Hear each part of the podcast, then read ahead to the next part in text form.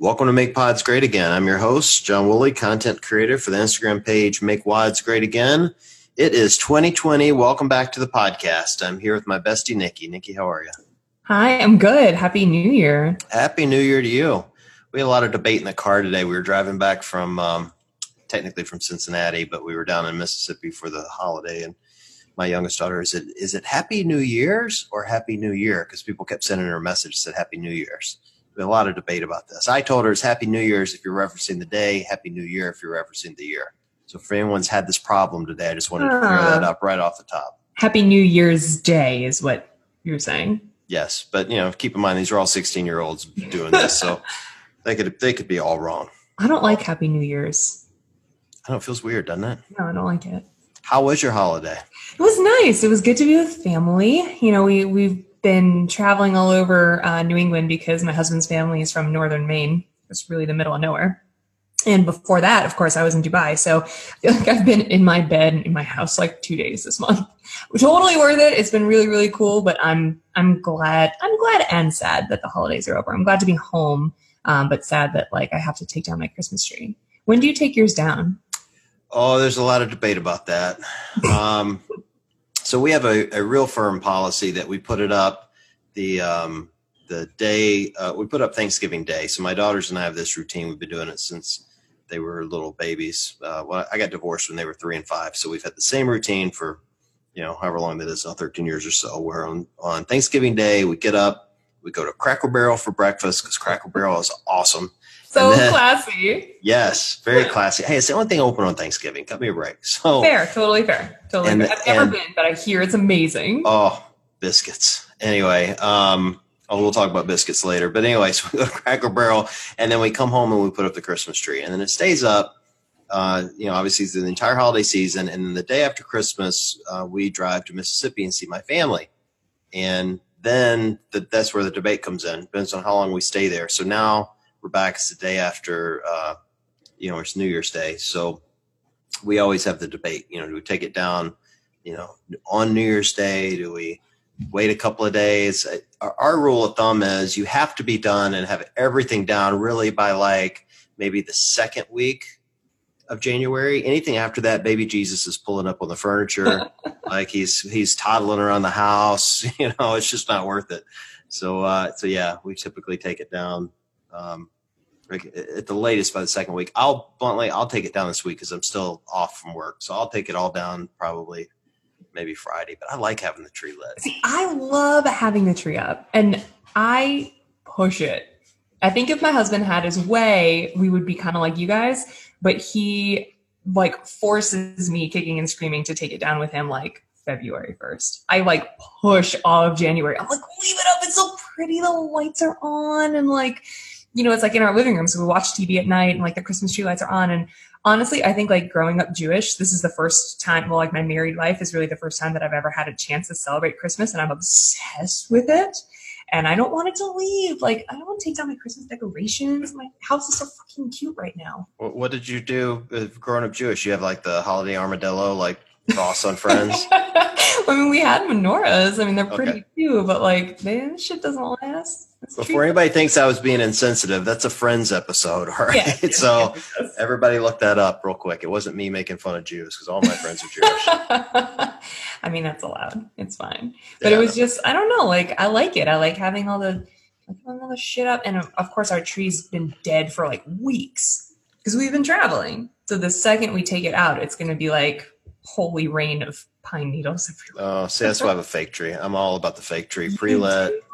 Pre-lit, fake tree, so easy. It still looks pretty. You don't have to water it. You don't have to worry about it while you're out of town. Yeah. Like, oh my God, we have so much work ahead of us. I have like 4 fucking spools of light in that tree right now. See, here's what we did last year. So we had just gotten Bean earlier in the spring, and so I was concerned that he was going to knock the tree down. So Meg, my youngest, and I went to Target. Like, I swear to God, it was like the day before Christmas or something. We did. It wasn't that late, but it was later than we normally do. So maybe the day before Thanksgiving, and all the trees were on sale, and we bought this little tree. It's less than 6 feet tall, so it's short. You know, it's the perfect CrossFitter, really. Oh, yeah, it's great. Proportions. Yeah, it's perfect proportions for CrossFit. It's kind of big on the bottom, but it's short. Mm-hmm. And so we bought this little pre-lit tree for like $35. Sorry, guys. I pick this thing up with one hand. When I'm done with it, I just carry it down in the basement. I don't even like take the limbs off. I literally just carry it down whole, straight down to the basement and leave it down there all year. It's That's great. Perfect. $35. It's great. And Bean can't climb it because it's too small for him, but it's kind of the perfect height. That's some piddly shit. He looks at it and he's like, no. Yeah, it's not worth it. Not worth my effort. Yeah, I don't know if he'd climb one anyway. I mean, he doesn't seem too inclined to do it. He likes to climb under the tree and swat at the balls. Ornaments. Yeah, you know, but yeah, he didn't knock it down. So yeah, we have this little $35 tree that we figured if he destroyed it, what the hell, not a big deal. But then he didn't, and now it's hanging in there well. So that's awesome. Yeah, we're pretty happy with it. So your holiday was good?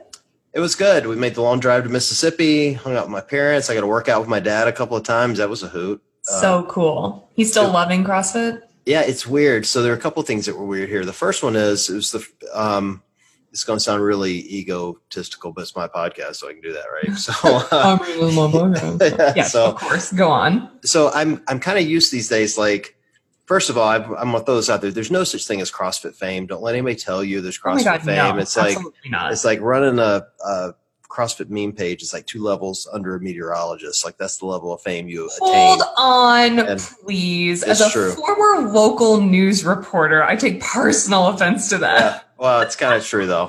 I mean, like, people aren't stopping you on the street, but I have gotten used to showing up in gyms and you get a little more attention. You know, like there is a little bit of CrossFit fame when people know you talk to Games athletes or whatever, and they want to like kind of pick your brain or whatever. And a lot of people in the gym we were at follow me. So every time I'm there, they like kind of make a big deal. I'm there. Well, this time no one made a big deal. No one cared at all. 'Cause you know who they did make a big deal about? My dad. Every time he walked in the door, I swear to God, he was like, they're all calling him Mr. Roy's. Like, he walks in, he's just like a local celebrity. It's just the funniest thing. Good for him. But yeah, he did great. Does he look different yet? Like, are you seeing like a little body composition change in him? Oh, he'll be ready for the Games by this time next year. Perfect. Okay. Now, you know what? He's lost 20, 25 pounds maybe. My mom's lost a bunch of weight. She's probably down 25 pounds, I'm guessing. They look great. I mean, visually they look great. They've certainly both lost weight. He's lost a ton of weight. His shirts look like tents on him. Yeah. But he's having a good time. It was just funny. Like, what was really amusing to me working out with him is he's obsessing about the things he can't do. So he's a total CrossFitter now. Oh, yeah. Like, join the club, man. Yeah. He's like, he's 75 years old and he's like, well, I'm going to start going on Wednesdays because, I can't squat below parallel. So I got to go in and start working on that. And I'm like, Dad, you're 75. Like, at some point you just have to go best efforts and just work for the whole time, He's not a quitter though. He's going to keep trying. He's absolutely not a quitter. And to his credit, whatever these workouts are, he jumps in and, they tell him what to scale to and he scales it and he just goes. Like, we did the 2 workouts I did with him. The first one was hard. It was, it's called the handle. And I forget the athlete that they took it from. It's a Games athlete. But basically what it is you have to row 2,000 meters. But at the top of every minute, you have to do burpees. So minute 1, you do 1 burpee. Minute 2, you do 2. Minute 3, you do 3. Minute 4, you do 4. So it's really, really deceiving. Like, I went in this thing going, all right, I can row 2,000 meters and easily get in under 8 minutes. Like, right. Without even, pulling that hard. So I'm like, all right, this will be a sub 8 minute. This will be around 8 minutes because I got to do burpees. Well, I was totally wrong. So it, like, you get into that kind of that first 4 minutes and you're on pace. Right. But then once the burpees increase to 5, 6, 7, 8, 9, it gets significantly harder. That sounds awful. It's terrible. It's absolutely terrible. And so he scaled it down. Like, I give him big credit, he can't do burpees fast. I mean, he's still a big guy and he's old. So, he's rowing at a pace that he can row at. And then he'd come off and I think the first 5 rounds he did 1 or 2 burpees. And then, the next few rounds he did 2 burpees. I don't think he ever did more than 2 per round. It still took him, maybe I want to say 13 to 14 minutes probably to complete it in total. But man, he was covered in sweat and good and got in great work, and then the next WOD we did together also had rowing in it. It was kind of actually a really cool WOD. It was, 6 rounds total. First 3 rounds, you do 15 calories on the rower and 10 thrusters for 3 rounds. at 95 pounds was the RX. And then the next two rounds, you do 15 calories on the rower, 8 thrusters at 115. And then the last round, or the sixth round, you do one round, 15 calories on the rower, 6 thrusters at 135. Nope. Those are the men's weights, you know. Sounds terrible. That is an absolute, like, I would cherry pick the shit out of that one. I did it. I finished that one in, how did I do that? It was, I want to say I was around 10 minutes, maybe sub 10, but anyway, like 2 hours. Oh, it was rough. And Dad's, but to his credit, again, he scaled, and because he can't squat well, he did push press instead of thrusters. And killed it, you know, so it was fun. I mean, it was fun to do that with him. You know, it's fun to watch him obsess and become a CrossFitter and, you know, talk about the things he's going to be working on. And, you know, it's just interesting to see other people kind of in the beginning stages of being obsessive compulsive like we are. I know. And, you know, it's so funny to think back because we've been in it so long that sometimes we get jaded, right? And honestly, I still love every single thing about CrossFit, but it's so easy to be like, oh, now we have sanctionals instead of regionals, or like, oh, what do you mean? Like, women's weight should be this or that. Like, we sometimes forget about the reason that we started obsessing about this in the first place has nothing to do with all the auxiliary bullshit that we like love to complain about and bitch about. Like, the reason we all fell in love with this is because of how good it made us feel, like pure feeling good and healthy, like I'm capable of doing the things I want to do. And the reason I was put here on this earth is to like use this body for all I can. Like, that is why we all fell in love with it to begin with. And it's before we all, you know, caught the sport bug and the media was hype and like the photos are rad. Like, it was just purely because we felt fucking great. And I love seeing that. I love, you know, witnessing like people first on their journey who are, you know, eventually like he's going to want the gear and he's going to watch games. It's going to be cool. But like for now, like he's going in there and he's feeling good inside and out, mind and body. That's rad. You know, I don't know if you will watch the games, to be honest. Like, I mean, he's so into the community. I mean, your point is spot on though. I mean, like he's so into the community and into going in and seeing everyone and like, they're all joking with them and you're just enjoying, you know, being together. I think he really likes, you know, what I think is probably the most special part of CrossFit, which is that community aspect, and it gives him something to strive to be better at, which is interesting. Yeah. Can I plug the community for just a hot second? Yeah, of course. A couple weeks ago, we talked about the GoFundMe page that my husband set up for the fire that took out his father's house, the house he grew up in. That GoFundMe is over $13,000. Holy crap. I'm like, there are no words. Like, I can't find the words to describe how thankful we are and how appreciative we are of this community, and also like how surprised I am at the sheer kindness of strangers on the internet. Like, I'm so impressed with people and their hearts and their willingness to give. It's so cool. And my father-in-law even said to me, he's like, he's not the most like, he says knows nothing about CrossFit, nor is he like into it, and kind of thinks that we're in this like silly sporting cult or whatever. And he even said to me like, wow, that cult really came through for you, huh? I was like, yes, they did. It's amazing. I can't believe it. So thank you again to everyone who donated or who even saw it and sent us, you know, nice notes. It all matters.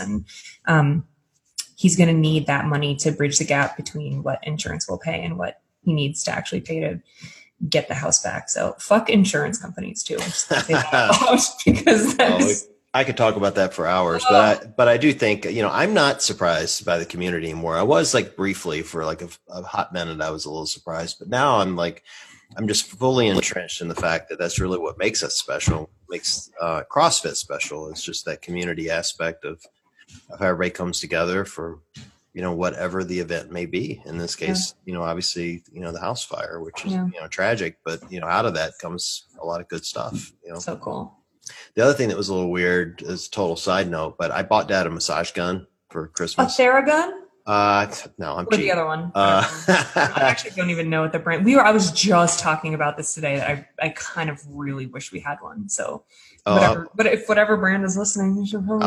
I'll hook you up. This is the second one I've gotten. And I just keep giving them away because I don't use them that much, but really?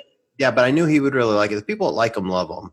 And so I bought him one, but the problem was, is he doesn't call it a massage gun. He keeps calling it a vibrator. And so he tells my mom, hey, I see, that is your father. You are his son. So he'll be like, hey, but he calls my mom Bevel. Her name's Beverly. He calls her Bevel. Hey, Bevel, I just used that vibrator. It felt great. I'm like, Dad, Jesus Christ, please, you have to start calling this thing a massage gun. I can't deal with these conversations. And then, you know, he's so irreverent. He'll go, he'll be like, hey, Bevo, you should try that massage gun. Just make sure you keep it below the knees. I'm like, Dad, come on, man. Like, I'm going to gag. You gotta please rein this in. Got it, which I really appreciate. Oh my God. It was painful. It was truly painful. On your bedside table so that you can, hand me the vibrator. Which one? Oh, I don't even want to know. I don't even want to know. But, you know, hey, he liked it. He said it worked. It was helping his knees. You know, he's got those old 75-year-old knees. So yeah. We'll see. It was crazy. It was totally crazy. But fun time. So that was so fun. Was basically the holidays. You know, spent a week in Mississippi. It's the week that I call, it's my drying out week. There's no alcohol there. So, you know, my parents don't drink. So no booze for a week, but my laundry gets folded. Kind of worth it. Yeah, it's totally worth it. My mom is a flipping master at doing and folding laundry. Like, she loves it. I swear. I know people were like, oh, John's taking advantage of his mom. No, trust me. She loves it. Loves it. And I should have brought a stack out so you can see it. It is ridiculous how perfect she folds laundry. Damn. I know. She just loves it. I don't know. I'm starting my dry spell tomorrow. Speaking of, I was just delivered this lovely spiked seltzer. Nice. Hold on. Of course. I'll put it directly into the mic. You should have. That'd be even better. Nothing, you know, little basic white girl fizz going on. Well, have you had these? This is not sponsored, by the way, but have you had these Press seltzers? I have not. They're the best ones. I love the way. Truly better than White Claw. I've tested them all. I love the way you clarify that it's not sponsored. Like, no one is sponsoring the podcast. Hashtag not, and I know. Like, literally, of the 7 people who listen to this, if you like spiked seltzer, I would try the Press. Yeah. My personal endorsement. I'll give it a shot. Mm-hmm. It would be ironic, though, if the first sponsors we start to get for the podcast are alcohol companies. We should try that. We absolutely should. I fully endorse that. Unfortunately, I can't test any of them until after the end of January. My dry spell starts tomorrow. No. Screw that noise. I am all in on a healthier diet. Like, I did a lot of food prep today. I'm going to try to eat more veggies. Yeah, so did we. And do all that. But I'm not giving up alcohol for a month. I'm not going to do it. You know, we're just going to do it as a kickstart. Honestly, I know people set resolutions and they have big goals. And like, I'd love to lose my winter fluff. But for us, it's just been like more of a, like, I'm exhausted from eating and drinking bullshit for like a month and a half. Well, I hear you on that. So we, my mom's cooking real healthy these days. So it was a different trip this time, but, my rest of my family doesn't subscribe to this. And so my sister brings over this peanut butter fudge. Oh my God. She's going to kill me for telling this story, 'cause I'm going to give away the recipe, but she brings over this peanut butter fudge and it's amazing. Right. And so my youngest daughter, who's a really good cook, like she can bake like nobody's business, wanted the recipe. And so she's like, you know, can you teach me how to make this fudge? And so she's like, well, I'll have to put you in fudge club. I didn't know there was a fudge club, but here we are. Okay. So here's how you make this fudge. This is crazy. Now I'm going to tell you up front, this peanut butter fudge was like the best fudge I've ever had. So I'm like kind of waiting to hear the recipe. She's like, it's 2 ingredients. 2. She goes, I take a 16 ounce, can of Jif peanut butter, stick it in the microwave for a minute and a half, get it liquid form, you pour it in the pan. Wait, can I guess the second ingredient? Sure, go ahead. Is it confectioner's sugar? No. No. Then you go get a 16 ounce can of either cream cheese or just vanilla frosting. So a cream cheese frosting or vanilla frosting, stick it in the microwave for 1 minute till it liquefies, pour it in, mix it, and cool it. That's the entire ingredient list. What? And it is ridiculously good. It was so good. So it's basically just cake icing and peanut butter. Stop it. Melted down, mixed together, and then cooled. And I'm telling you, it was like crack. Like crack. It was so good. I'm like, okay. I sent it home with my girls. I took my girls home today to their mom. And I sent it with them because I'm like, I can't keep this in the house. I'll eat the whole damn thing. Like the whole thing. And I'm sure it's like a bazillion calories. Oh, yeah. Oh, it was so good. Glassman probably just had a coronary thinking of all the sugar I just mentioned. That holiday food is the shit, though. And that's why, like, I don't feel bad. And I don't count the calories or the bullshit. Like, in, you know, the time between Thanksgiving and New Year's is just like, I know I'm going to eat it. It's fine. It is what it is. Yeah, look, I don't care. I'm 49 years old. Like, I'm in pretty decent shape for 49-year-old. Like, I'm going to enjoy myself during the holidays. I wasn't drinking that much. And I, you know, make it sound like I'm an alcoholic. I'm really not. I only drink when there's someone around, you know, yeah. But Bean counts as someone around. But, and like, I can see you on Zoom. So like, this counts as someone around too. Yeah, this counts too. This totally counts. Yeah. I'm going to try the RP program starting tomorrow. I've done it once before a couple years ago. It worked really well. Now I have an app. So I'm going to give that a go starting tomorrow. Oh, now I said it out loud. So I suppose I can't fuck it up. Have to. I have the RP app. I have the RP app. I ignore it like a lot of my apps. I downloaded it 2 days ago and I like set it to start tomorrow, obviously. And it sent me a notification this morning. Like basically like, have fun on your last day, fatty. We start this shit tomorrow. You're on the clock, asshole. That's what it says. Great. So excited. Thanks. Yeah, yes. It should be cool. Yeah, see, I don't need my Apple Watch already nags me for shit. I don't need an app that's going to do it too. Oh, like yeah. my Apple Watch would be like, stand up. You haven't stood up in 2 hours. I'm like, Yep. Shut off all those notifications. For a while, it was telling me to breathe, and I was like, I'm going to fucking tell you. Tell me to breathe. Exactly. Anyway. Right. Well, we should talk about CrossFit. I know. Do you have any, like, CrossFit resolutions? Well, I think the big one's for this podcast, where you and I will be doing the bulk of the podcast together. So that's probably going to be the biggest change for this show for 2020 is to try to do as many podcasts as possible with just you and I. Now I know it would be impossible for us to do all of them, but as many as we can. So I think that'll be fun for listeners. Totally. Assuming you don't say a lot of dumb shit. I mean, no promises. Like that should be fun for listeners. All 7 of them. And one of them is my mom. Hi, mom. My mom won't let people listen to it because we have F-bombs. She's really religious. She's like, nope. She's like, I'd love to let my friends listen, but you guys cuss too much. I'm like, I know. You said that. I could pull back. I did it on TV for years. Every so often when I'm like on an interview or, you know, on a live stream or something, I can feel it coming on and I'm like, suppress it, Nikki, suppress it. Be professional. No. It's just you and I. It's all right. Like I think people expect it. We'll discuss that if we have a guest on that, you know, doesn't want to hear it, but otherwise just be yourself. Deal. Sounds great. But yeah, so we should talk about CrossFit. I mean, I don't have a lot of topics today. I know that, you know, the thing people keep, I've had a bunch of messages over the last couple of days from kind of new CrossFitters coming in wanting tips like, you know, how do I handle being new? The one question I got that was really interesting. Oh, hello, Bean. Hi, Bean. What you doing, bud? Jesus Christ. I love him. He's so annoyed at me because I've been gone for a week. So he's just like all up in arms about it. He looks pissed. Doesn't he? Yes. I should upload the video for this so everybody can see how jerky he looks right now. He's so mean. Anyway, but yeah, so the question I got a lot from people this just in the last few days was like, you know, how do I fit in? I think was kind of the underlying theme. Like, how do I get started, you know, in the gym, like meeting people. Mm-hmm. So you're a coach. Like, how do you guys do it at your gym?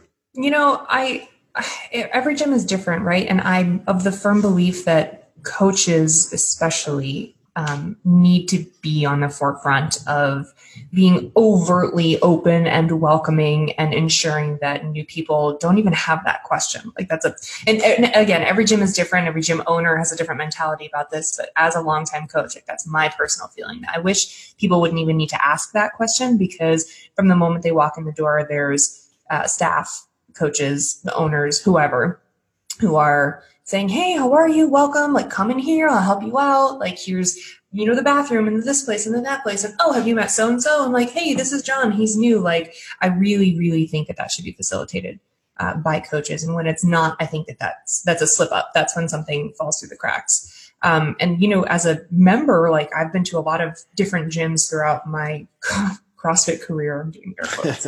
And sometimes there are gyms I've been to that I've been members of that hasn't happened at. And I'm lucky enough, and my husband is lucky enough, that we're like really outgoing folks anyway. So when that annoys me that I haven't met anyone or talked to anyone or I feel like I don't fit in, I just decide that like, all right, I'm going to like talk to everyone then. I'm going to be like, hi, I'm Nikki. Hi, I'm Nikki. Hi. And it ends up working because no one has like a cold heart of steel that needs to be melted. They just like probably haven't said hi first. That's all. So, I mean, probably my recommendation to anyone new who feels that way is like, okay, you take the first step then. Like say hi. If you feel comfortable, you know, say hi and introduce yourself and ask questions. And unfortunately on the backside of that, I feel like that is not fair to that person because, you know, probably coaches at that gym are letting them fall through the cracks a little bit in that respect. But that's just me. It's just my opinion. I'm full of them. Chock full of them. You are full of opinions. I know. Saxon and Spencer have a really good way about it. So when someone new comes in, they have like a little, it's not an onboarding, but like, you know, they have to sign the waivers and all that. And they always have someone at the front desk. They do a good job of having people at the front desk, like greeting people as they're coming in and like kind of getting a little info on them. And then when they get them, you know, then they walk them into the class. And then when they join the class, they like pull everybody together and like, hey, everybody, this is Sam. Everybody say hi to Sam, and everybody says hi. And then they'll make a point to say, make sure you go over and, you know, shake Sam's hand. Right. And, you know, and everyone does a good job of, you know, being a part of that, making sure they're saying hi. But, and then I think they do a good job of going back to that, whoever that new person is, and checking in on them, making sure they're okay, making sure they're meeting people, partnering them up with others, you know. Yep. So like, I agree with your point. I think this is really on coaches to facilitate this. But if I were a new member coming in and someone didn't do that for me, I would just tell you the community is really, really welcoming. Just grab somebody and say, right. Hi. Like, right. Don't make it harder than it needs to be. Agreed. You know? And that comes from the top. You know what I mean? Like Spencer and Saxon, they own the gym, correct? Yeah. Yeah. I mean, they're such engaged owners and leaders. And so people are going to follow their lead. Their coaches are going to follow their lead, and their athletes are going to follow their lead. Like, you know, if someone walked in and they were new, or maybe just dropping in and they didn't have the whole, you know, paperwork signing, here's the new person, whatever, maybe they just like ran into class and they were late. Like, because the Panchicks do that from the top down, maybe members would even step up and be like, oh, no one said hi to you. Like, that's not how we do it. I'll do it. You know, that kind of thing. Yeah. Pretty cool. But other than that, you know, the only other question I had, a few people asking, is CrossFit going to get crazy like normal gyms do? And I don't know about your gym, but mine never does. Does your gym like get a big influx of members? Like ours never does. No, not really. I think sometimes the first of the year when people are setting resolutions is a good excuse to, you know, finally come in if you've been thinking about it for a while, or if you've been nervous and you needed one final push or one last reason to finally get into a box. But I mean, that's just a handful of people, I think. Well, I think when you think about it, like a big box, like, you know, we don't need to name names, but you think of these, like these big box gyms have, you know, they'll say they have 1,000 members. I'm sure they have more than that even, but, and a lot of them don't go at all, but, you know, by percentage, you know, let's say they add 10% at the holiday season. So they had 100 people, you know, which would be that's a lot of new people floating into the place. They're going to make the place busy in January. Well, a CrossFit gym, if you added 10%, you're not adding 100 people, you're adding 10 people. 10 people, yeah. You know, if you're lucky. And I think the difference is it's like a big box gym, like we'll say Planet Fitness. I don't even know what that costs. I think it's like in some cases like $10 to $15 is a special, right? Mm-hmm. Well, most CrossFits are $150 just on average. So, you know, you're not just jumping into a monthly charge of $150 without some sort of research.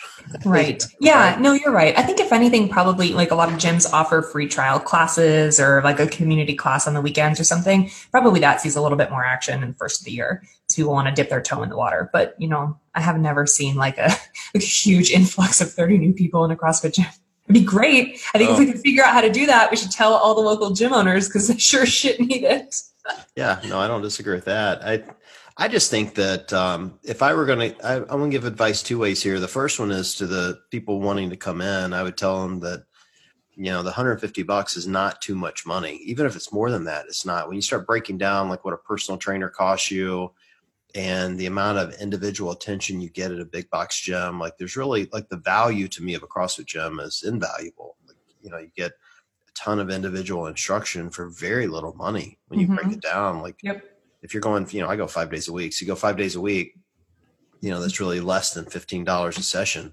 And then you've got, you know, a certified coach that's giving you individual attention for that hour. And by the way, it's unlimited use. So you can stay longer if you want and work. And and most coaches are willing to do that. You know, totally.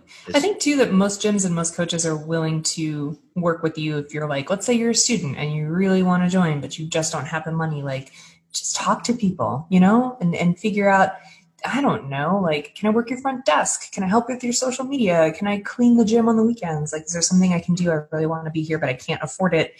There's, you know, pretty cool people behind the desks there. So the advice I would give to the gym owners this time of year is you have to think about your business differently. Like, this is disposable income for people. And so you have to create an experience for them. So I think that first part we talked about where you're going, all right, you know, introduce them to members, like get them involved. You know, you have to give them a reason to not ever want to leave, like create friendships and relationships that make them want to stay. And then I think you have to give them a goal. Like, people often, they're coming in going, all right, I want to lose weight or get in shape, but they don't really know what that looks like. Right. And so I would really advise people either put them on a scale, take a photo, measure them, like whatever you think works best for your gym is fine, but give them something that they can look back on in 90 days and go, I made progress. Even if it's as simple as going on day one, you're going to do this workout, and on day 90, you're going to redo this workout. If you just did that and had somebody look back and go, holy crap, like I can do that in my own life. Like with this intro WOD I did, I've talked about this before. It was brutal. It took me like 33 minutes or something stupid.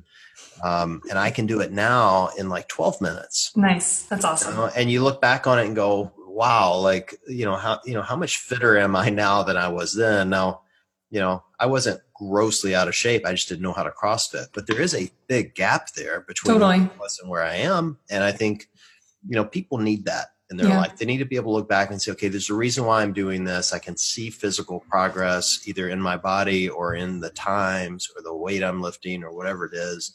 And it's the gym owner's responsibility to give that to them. Yeah. I also think it's a gym owner's responsibility to make sure that there's a balance between what you as an owner think is right, because everybody has a vision, right? You got a vision for your gym, for what your space looks like, for what your programming is, like, you know best because it's your baby.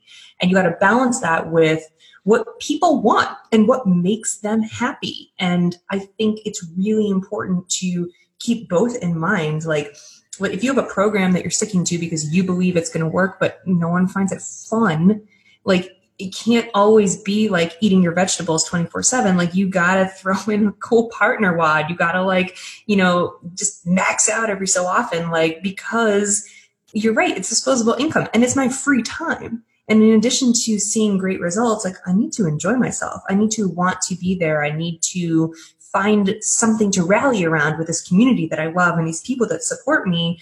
And, you know, it's easier if every so often there's things I like in there too. So I think that's really tough, especially for newer gym owners. Yeah. I agree with all of that. I'd also tell them, don't compromise your vision, but you do have to, yes. At some point, it's not a compromise, it's a balance. Yeah. You have to give the people what they want, but you can't give them everything they want. Like, sure. If you did that, it'd be like, you know, I have teenagers. If I let them eat pizza and eat candy every night, they'd both weigh 1,000 pounds and, right. And eventually they'd hate me for it. Right. Well, that's just the thing. And eventually people will go somewhere else.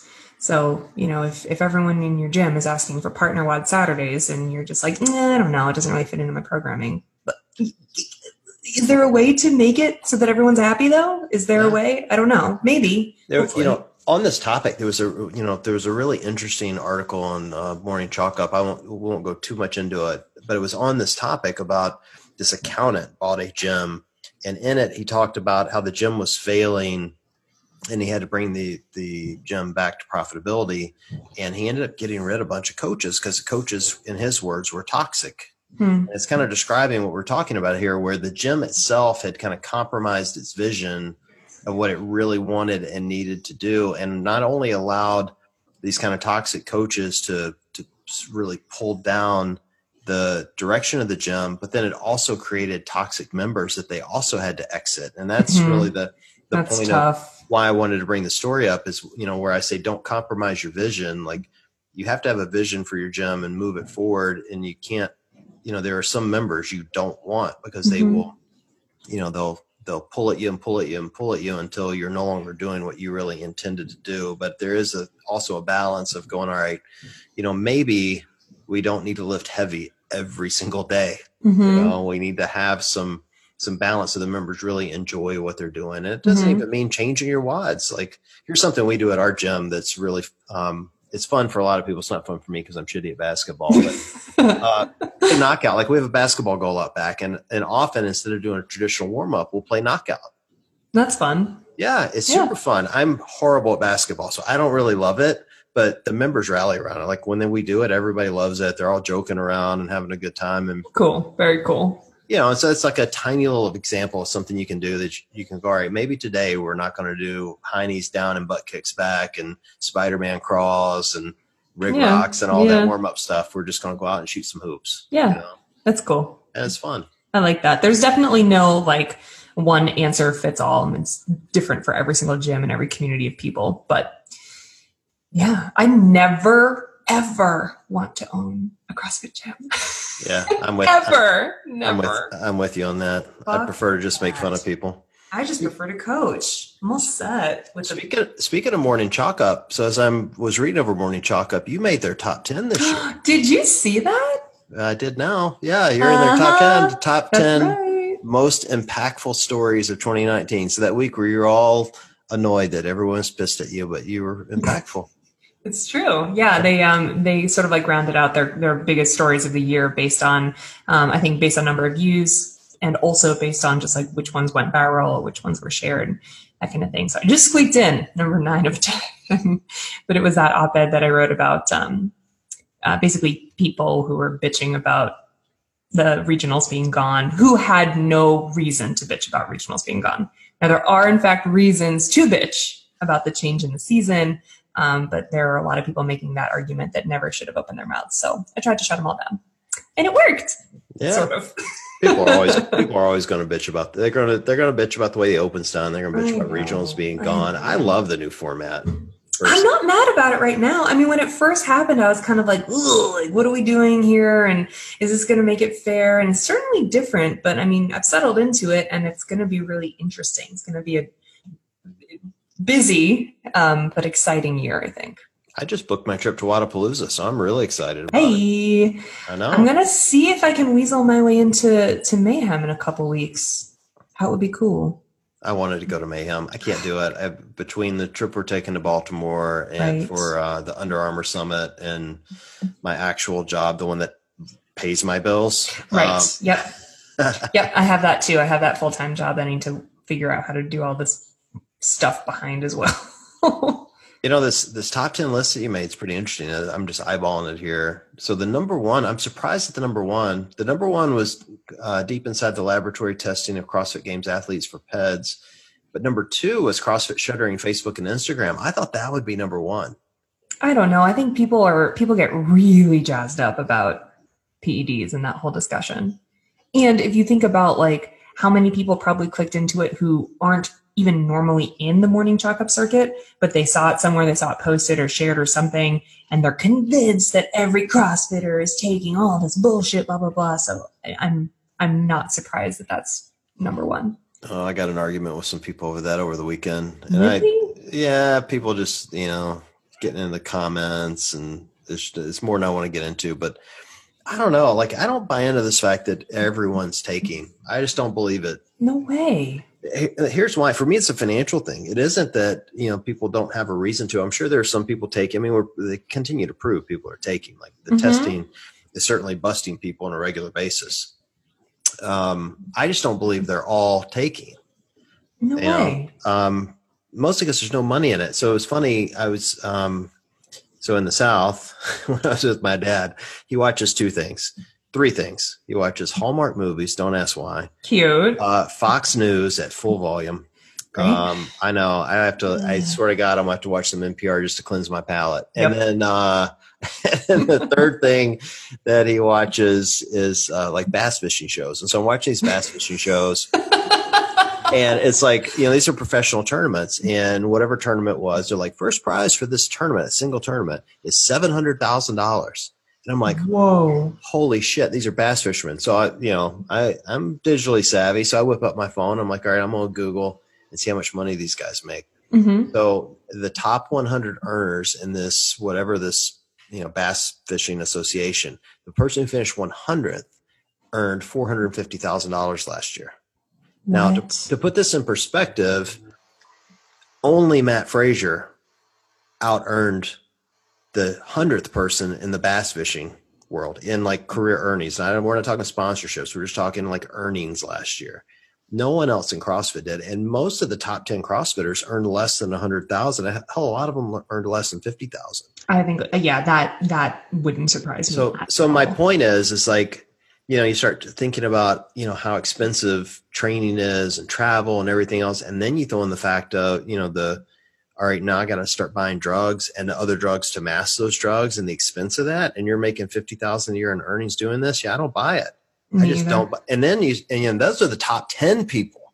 So now I'll go out into the open, the people that are 100, 200 that are trying to get into that top 10. There's no way they can afford to do it. No. And those are, by the way, all well-known people. Like we all, like all those people have hundreds of thousands of followers on Instagram. Like people who are in the 100 to 200 range, like, or trying to make this their career, like they're not nobodies. Like they're people we know who you would probably expect had a much higher earning than they do. And they're just trying to make it, you know, one comp at a time. And they're not. They don't have a lot of money. Sean Sweeney wrote a great article about that a little while ago too. It didn't make the top 10, but it is on the Morning Chalk Up. It's worth a read. It is interesting. Yeah. I feel like we're ignoring the major point here, which is how do we get good at bass fishing? Because apparently... I know, right? You can be 100th in the world and be making a fuckload of money. Can you imagine making half? I mean, these are, you know, you're like, you're not even the top 10. You're 100th, and you're making $500,000 a year just catching fish. Like, do you even have to be that good? Like, put it this way: it's hard. Bass fishing's hard. I grew up. Why? Doing it. Why is it hard? How is it hard? All right. First of all, my dad. Growing up, my dad was a pro bass fisherman, so I spent years on the lake fishing with him. And he's really good at it. Was he top 100? He wasn't in like one of the associations. He was like in a local thing, you know. Mm-hmm. And he was always like first or second, like always. Yeah. And and it is hard. Like it's not, you know. It seems like, oh, this looks so easy. Like these guys put in hours and hours, and it's like any other craft. Like you just put in hundreds of hours, thousands of hours. I don't know. All I'm saying is, to get good at something like CrossFit, you need years of experience because you're not going to walk in and be strong on day one, right? It's just not, that's not how humans are built. Like we're literally building muscle mass that we don't normally have. Like we're trying to make ourselves into things that we are not. You can't tell me that you're going to learn how to fish. Like this is the signal that you feel for on a line. And this is how you pull. Come on, maybe we should be bass fishermen. All right, look. Fisher women? Just think about this. You know, fisher person. I don't know. Fisher people? I'm kidding. I'm sure it's very. I know. Yeah. I mean, think about it. Like it's like any other, whatever it may be. There's so many variables that go in and you learn those variables. So an example would be if the water is a certain color, a certain temperature, and it's a certain time of year, you know what kind of bait you should be using. Like that's where these guys become real pros. You know, you shut your eyes and you can sense the fish. Exactly. You can feel their emotions. I'm telling you, like I fished with my dad for years, and this guy, you can have the same rod and reel, same line, exact same bait, standing next to him, and he'll catch 20 fish, and you'll catch nothing. No way. It's crazy. It's like it is like voodoo. It's like completely ridiculous. But anyway, the point to all of this is, you're right. But, you know. Right now, Matt Fraser, if Matt Fraser listens to this, he's going to give up CrossFit and stick up fishing, and he'll probably be the world's bass fishing champion. Like tomorrow, probably. Yeah, because he just knows how to work on his weaknesses. Yeah. It's totally screwy. Oh, but man. So that's my point around the PEDs. I just don't know if people can afford to do it. But, you know, again, I know there are plenty that are doing it. But they keep getting caught. Like that's the thing. I said that like I know them. I don't know of people doing it. No. I mean, I'm sure there are. They exist because they keep getting caught. I mean, I don't think that, you know, the top players are doing it because I see them get drug tested. I mean, I'm not literally there like holding someone's meat. No, but, like I see it. Yeah, I knew where you were going with that. Like, no, I'm not there. I wasn't going anywhere. You're the one that said you were holding their wiener. Yeah, right. I can see it in your eyes. But I just mean, like, I have to stop interviews. I have to, like, you know, change schedules and things because people get tested after comps and before comps and randomly throughout the year. And like, I watch it happen, and we see people ejected from the sport. So I think for a future episode, I'm going to give you homework. I think we need to pull in a couple athletes and have a drug talk. I think it'd be fun. Sure. So I'll let you decide who the athlete should be. Great. So excited. I'm not going to start messaging people and go, hey, the guy runs a meme account wants to talk to you about your... But I'm supposed to do that? You're the legit one in this partnership. You're the famous one. No, absolutely not. So as long as we're shouting out the Morning Chalk Up top 10 here, we're talking about some of the others. Can athletes really make... Number 3 was, can athletes really make a living doing CrossFit? By Stacy Tovar. I think I just threw in my 2 cents that they can't based on what bass fishermen make. But I think yes and no. And I haven't read the article, so I don't know what angle she takes. But I think yes and no, like anything else. Like, can you make a lot of money being an actor in Hollywood? Yeah, you can. Are there plenty of people who try who can't? Yes, that too. So I don't, again, I haven't read the article, so I don't know. But I don't think that there's a blanket answer for that question. I hope there is. I hope these sanctionals create a path for them to make more money. I mean, because right now, a lot of the sanctionals don't pay crap. Like, I think last year, I think it was the MAC, it was like first prize, like $5,000 or something. And like, I was doing the math going, man, it cost me $1,500 to fly out here and get a hotel room. Right. You know, like I'd have to win the thing to make this thing profitable for me, and I'm not even competing. You know, and so it is weird. Like if there's a sanction that pays $5,000 and you go to Dubai and they pay $50,000 or whatever it is, you know, it's like, I'd like to see a either more standardized or just better prizes, but I also understand, you know, it takes sponsors to do that. Well, I'd like to see better prizes because I think that they deserve more, but I actually don't want to see standardized anything. I think that it's really interesting to me that all of the sanctioned events, you know, run independently of HQ and autonomously of one another as well. I think it sets up the season for a ton of interesting variability. Granted, I am not making an argument for fairness because the beauty of regionals was that we were giving everyone the same test, and the same test as a semifinal basically led to the same test as a final. And you couldn't say, well, these people got this WOD and that was their strength, and these people got that WOD and, you know, they were bad at that.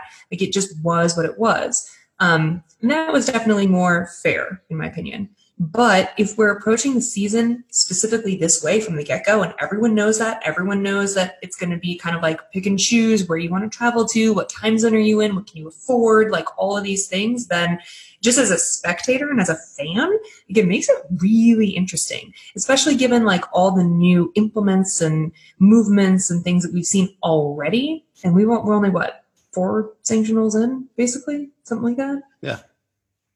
I think it's going to be cool. I like that it's different, knowing that from the get-go. Yeah. I don't disagree with you at all. And I probably should have been more specific when I say standardized. I don't want to see anything really standardized. I'd like to see maybe a minimum on the prize purse. Yeah, that would be good. I'd like to see the athletes be able to make more money. Like, I don't understand. I mean, I do understand it as a banker, like, but it's weird that a bass fishing tournament can pay $700,000. And this isn't even like their championship. This is just like an average tournament. Damn. Can pay $700,000 because sponsors are ponying up that dough. But CrossFit, you know, they've got entire sanctionals paying $5,000. Like, it's just a ridiculously low amount of money considering what it costs to do training and like the day-to-day expenses of being an athlete and how long the season is now. Like, right. It's just really hard for them. It has got to be a testament to interest, right? Like, just interest in general of fishing worldwide means that there are going to be enough eyeballs for enough sponsors to exist to want to give that much money. Well, I think so. Here's what, CrossFit doesn't need to figure this out, but this is what the sponsors need to figure out. So here's why bass fishing can afford to do it, because they know they can put patches on these guys' jackets and put them in a specific type of boat, and other fishermen will go buy those things. So they'll go buy a $30,000 bass boat, right? They'll go buy a boatload of, you know, no pun intended, of whatever the baits and lures that they happen to be throwing and using, right? And CrossFit doesn't do a really good job at that. Like, there's only Rogue Fitness and, maybe one or two others to go buy your gear. Mm-hmm. And the spectators don't buy it. That's the real problem here, is that like we buy shoes and we buy shirts and shorts. We buy apparel, right? Yeah. The real money is in the big ticket items. So you think like these bass fishing tournaments, like bass fishermen do buy $30,000 boats. Right. Nobody buys $30,000 anything for their home gym. They might buy a bike, they barbell. Barbell. Yeah. But otherwise, like, it's the gyms pony up the dough, and there aren't enough gyms opening to make this profitable. So it's gonna, it's gonna be a hard, long slog to get this to work, I think. That's interesting. Right. And I mean, there are those apparel companies, but there can't possibly be that much profit in them. I think everybody's trying to figure out how to make money in this deal. So we'll see. Hey, I get it, man. So let's eyeball a couple of the others just real quick. So number 5, this was interesting. Annie Thor's daughter brings pregnancy protections debate to the CrossFit world. That was an interesting topic when it came out. I loved that article. Yeah, looking to make sure that she's protected from her sponsors. Like, so if she's sponsored by somebody, that they can't take that sponsorship away because she gets pregnant. Right, exactly. And it doesn't exist. It doesn't exist in most contracts. And it's hard because, if you are a woman and you're, thinking that you have to perform, you're already stressed, like, because you have to perform, you have to keep winning, you have to keep getting to the top of the podium to make sure that your sponsors are visible enough to want to sponsor you again. And then, I mean, think about it. You decide that you want to start a family, or you don't decide and it just kind of happens. Like, now, in addition to figuring out your new life, you have to be worried about not being able to support that new life. So, putting that clause in there that basically, I think it was with Noon, right, which is the little like tabs that you drop into your water that have like electrolytes and things in them. I think the clause was basically just like, you are our athlete, regardless of whether or not you take time away from the sport to focus on your family. Yeah, which is so cool. I'm a little on the liberal side anyway, so I'm always a big proponent of making sure they get time. And I think it should go both ways. Like, yeah, I totally do too. You get a male athlete whose spouse gets pregnant. I think they should not have to worry about losing their sponsorships if they decide to take time off to be with their family. Definitely. I'd love to see that. Or, even